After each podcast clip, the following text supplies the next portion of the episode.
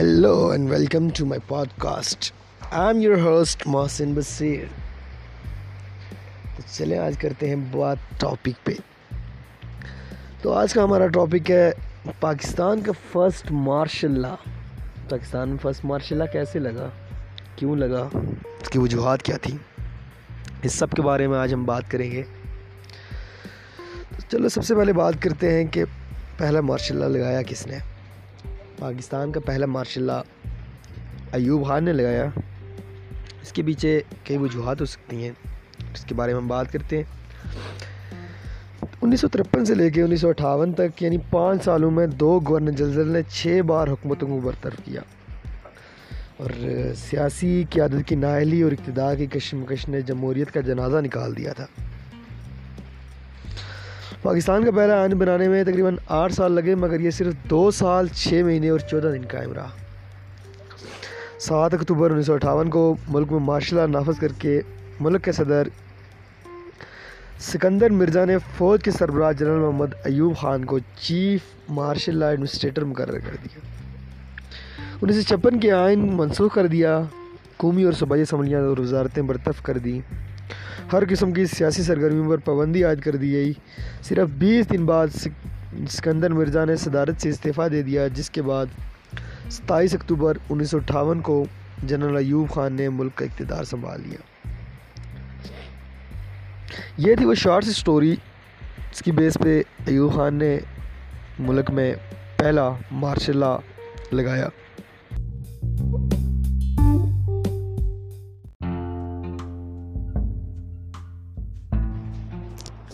اب ہم کریں گے بات۔ مارچ انیس سو اٹھاون یعنی جنرل ایوب خان کے مارشل لا کی جو وجوہات تھی۔ یہ چند ایک وجوہات ہیں جس کا میں یہاں پہ ذکر کروں گا، جو وجہ بنی پاکستان میں سات اکتوبر انیس سو اٹھاون کو جو مارشل لا کا نافذ کیا گیا، اس کی جو وجوہات تھیں وہ میں بیان کروں گا۔ سب سے پہلی وجہ تھی ملک کی خراب معاشی حالت۔ خراب معاشی حالت سے مراد مراد ہماری یہ ہے کہ ملکی حالات روز بر روز خراب ہوتے جا رہے تھے۔ مطلب زرعی زرعی ملک ہونے کے باوجود غذائی جناس کی درآمد کی جا رہی تھی۔ باہر سے چیزیں منگوائی جا رہی تھی۔ اس کے علاوہ، بھاری ٹیکس لگانے کے باوجود قومی آمدنی میں اضافہ نہ ہوا۔ اس کی دوسری بڑی وجہ تھی اسمگلنگ اور چور بازاری۔ مطلب جو اسمگلر تھے، ان کی پشت بنائی باثر لوگ کر رہے تھے۔ عام آدمی پر بوجھ بڑھتا چلا جا رہا تھا۔ امیر اور غریب کے درمیان جو ڈفرینس تھا وہ بڑھتا جا رہا تھا۔ یہ بھی ایک وجہ تھی مارشل لا کے نفاذ کی۔ اس کے علاوہ سیاسی ابتری۔ مطلب انیس سو اٹھانوے تک ملک کی سیاسی حالت بہت خراب ہو چکی تھی۔ مطلب آپ اس چیز کا اندازہ لگا سکتے ہیں کہ انیس سو سینتالیس سے انیس سو اٹھاون تک آٹھ وزرائے اعظم تبدیل ہو چکے تھے۔ اور اس کی وجہ سے ملک کے دونوں حصوں یعنی مشرقی اور مغربی پاکستان میں ایک کھچاؤ کی کیفیت پیدا ہو رہی تھی۔ اور اس سیاسی ابتری کا نتیجہ بلاخر مارشل لا کی صورت میں نکلا۔ اس کے بعد بات کرتے ہیں انتخابات کے التوا کی۔ انیس سو سینتالیس سے انیس سو اٹھاون تک گیارہ سالوں میں صرف صوبائی اسمبلیوں کے انتخابات کرائے گئے۔ انیس سو چھپن کے آئین کے بعد یہ توقع کی جا رہی تھی کہ مرکزی اسمبلی کے انتخابات ہو جائیں گے۔ لیکن ایسا نہ ہوا اور سیاسی میں استحکام پیدا ہو گیا، جس کی وجہ سے مارشل لا کی راہ ہموار ہو گئی۔ اس کے بعد بعد چند ایک اور وجوہات بھی تھی، جس طرح خراب تجارتی حالات، منافع خوری اور ملاوٹ بھی تھی۔ معاشرتی خرابیاں، یہ بھی ایک بہت بڑا گہات ہے۔ مارشل لا کی لگنے کے وجوہات میں ایک بڑی وجہ یہ بھی تھی۔ اس کے علاوہ بیوروکریسی کا کردار۔ اور سب سے پہلے، سب سے بڑی جو ان کی، ان میں وجوہات تھی وہ ملی مسائل تھے جو ہمارے مطلب ملک میں درینہ مسائل لائک مہاجرین کی آباد کاری تھی پارٹیشن کے بعد۔ نہری پانی کا مسئلہ تھا، جو کہ بعد میں انیس سو باسٹھ میں حال ہوا ورلڈ بینک کی وساطت سے۔ اور مسئلہ کشمیر، جو کہ ابھی تک حل نہ ہو سکا۔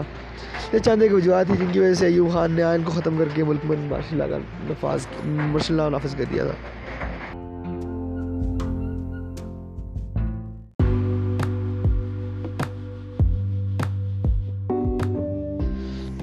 ایوب خان کے مارشل لا کے دور میں بنیادی جمہورتوں کا ایک نظام متعارف کروایا گیا۔ یہ نظام چھبیس اکتوبر انیس سو انسٹھ کو جنرل ایوب خان نے خود متعارف کروایا۔ جنرل محمد ایوب خان کا یہ خیال تھا کہ پارلیمانی نظام جمہوریت جو ہے، یہ پاکستان کے عوام کے مسائل حل کرنے میں ناکام رہا ہے اور یہ ملک کو ترقی دینے میں بھی ناکام رہا ہے۔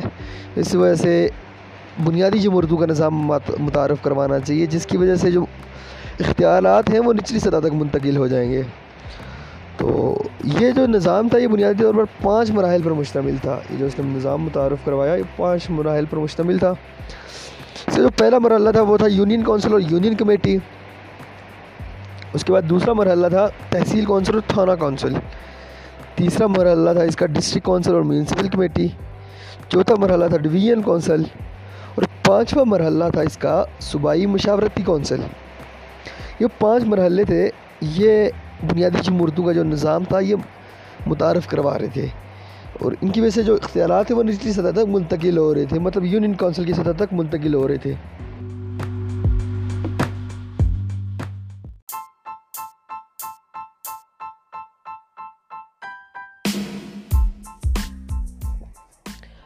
جنرل ایوب خان کے دور میں بہت سی اصلاحات، اہم اصلاحات ہوئیں اور ان میں سے ایک اصلاحات ہی مسلم فیملی لا آرڈیننس تھا جو کہ انیس سو اکسٹھ میں جاری ہوا۔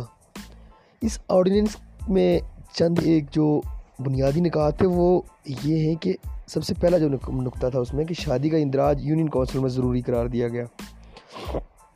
اور پھر اس کے علاوہ شادی کے لیے لڑکے کی کم از کم عمر اٹھارہ سال اور لڑکی کے لیے سولہ سال مقرر کی گئی۔ یونین کونسل میں شادی کے اندراج کے لیے امام اور خطیب رجسٹرار مقرر کیے گئے۔ دوسری شادی کے لیے پہلی بیوی کی رضامندی ضروری تھی۔ اکٹھی تین بار طلاق کے روایتی طریقے کو متروک کر دیا گیا۔ بیوی بچوں کی کفالت کا ذمہ داریوں کا تعین کیا گیا۔ یتیم پودے کو بھی وراثت میں حقدار تسلیم کیا گیا۔ اس آرڈیننس کو جہاں بہت سی پذیرائی ملی، وہاں اس کو تنقید کا بھی بہت سامنا کرنا پڑا اس کی چند نکات کی وجہ سے۔ اس کے علاوہ اس آرڈیننس میں پاکستان کی بڑھتی ہوئی آبادی کو خاندانی منصوبہ بندی سے کنٹرول کیے جانے کا بھی کہا گیا۔ اس میں پیش کی گئی وہ۔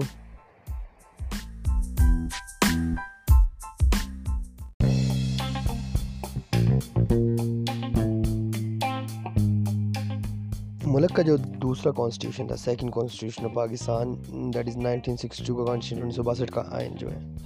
یہ صدارتی حکومت بنانے کے ذریعے ایوب خان نے انیس مارچ انیس سو باسٹھ کو نافذ کیا تھا۔ اور یہ ایک تحریری آئین تھا اور اس میں صدارتی نظام کو دی گئی اہمیت اور دو اس میں قومی زبانوں کا انتخاب کیا گیا، بنگالی اور اردو اور آئین کی جو عدلیہ کی جو آزادی تھی وہ آئین میں عدلیہ کی آزادی اور خود مختاری کی ضمانت فراہم کی گئی۔ جی، انیس سو باسٹھ کے آئین کے نفاذ کے بعد پاکستان میں مختلف مطلب سیاسی جماعتوں نے اپنی سرگرمیاں شروع کر دی اور مسلم لیگ کے پرانے رہنماؤں نے پارٹی کنونشن میں بلا لیا۔ اور اس طرح ایوب خان کو مسلم لیگ کا صدر منتخب کیا گیا، لیکن یہ فیصلہ مسلم لیگ کے تمام اراکین کو منظور نہیں تھا۔ تو اس طرح مسلم لیگ جو ہے دو دھڑوں میں بڑھ گئی۔ ایک مسلم لیگ اور دوسری کو دوسری کو جو نام تھا وہ کونسل مسلم لیگ رکھ دیا گیا۔ انیس سو باسٹھ کے آئین کے تحت صدر کا منتخب ہونا ضروری تھا، اس لیے آئین کے مطابق صدارتی انتخابات کا اعلان کرایا گیا۔ صدارتی انتخابات میں ایوب خان کا مقابلہ قائد اعظم کی ہمشیرہ محتمہ فاطمہ جناح کے ساتھ تھا۔ اور حزب اطلاع کی تمام جماعتیں فاطمہ جناح کی حمایت کر رہی تھی تو لیکن اس کے باوجود جو انیس سو پینسٹھ کا صدارتی انتخاب تھا، وہ ایوب خان نے انچاس ہزار نو سو اکاون ووٹ، جبکہ محترمہ فاطمہ جناح نے اٹھائیس ہزار چھ سو اکانوے ووٹ حاصل کیے۔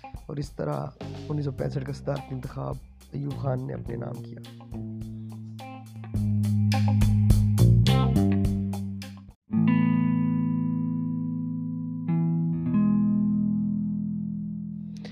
دیجیے اپنے ہوسٹ محسن بصیر کو اجازت۔